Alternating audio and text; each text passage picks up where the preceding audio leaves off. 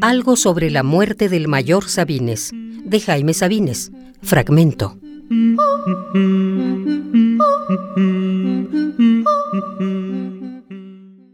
Uno.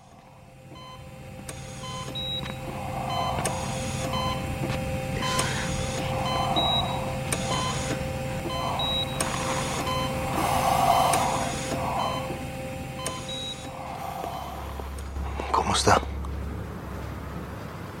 Mal.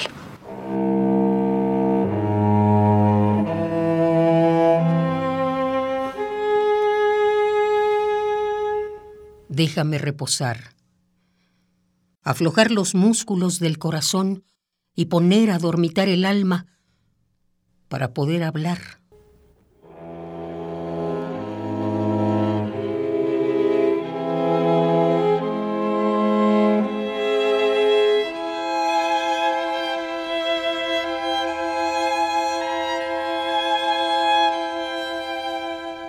Para poder hablar, para poder recordar estos días, los más largos del tiempo.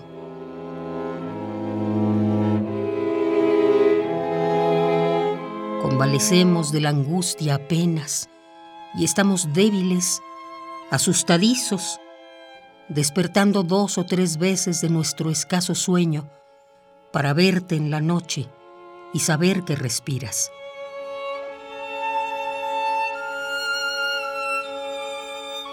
Necesitamos despertar para estar más despiertos en esta pesadilla llena de gentes y de ruidos.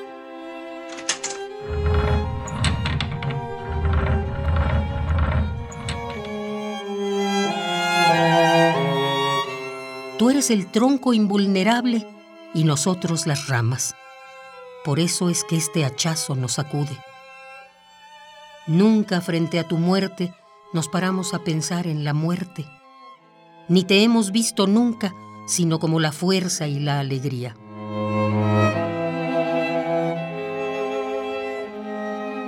No lo sabemos bien, pero de pronto llega un incesante aviso, una escapada espada de la boca de Dios que cae y cae y cae lentamente. Y he aquí que temblamos de miedo, que nos ahoga el llanto contenido, que nos aprieta la garganta el miedo.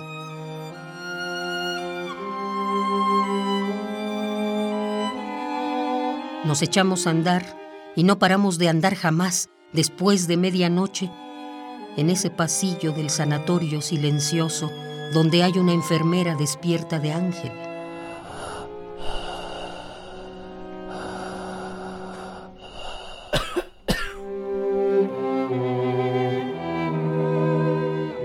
Esperar que murieras era morir despacio. Estar goteando del tubo de la muerte, morir poco, a pedazos.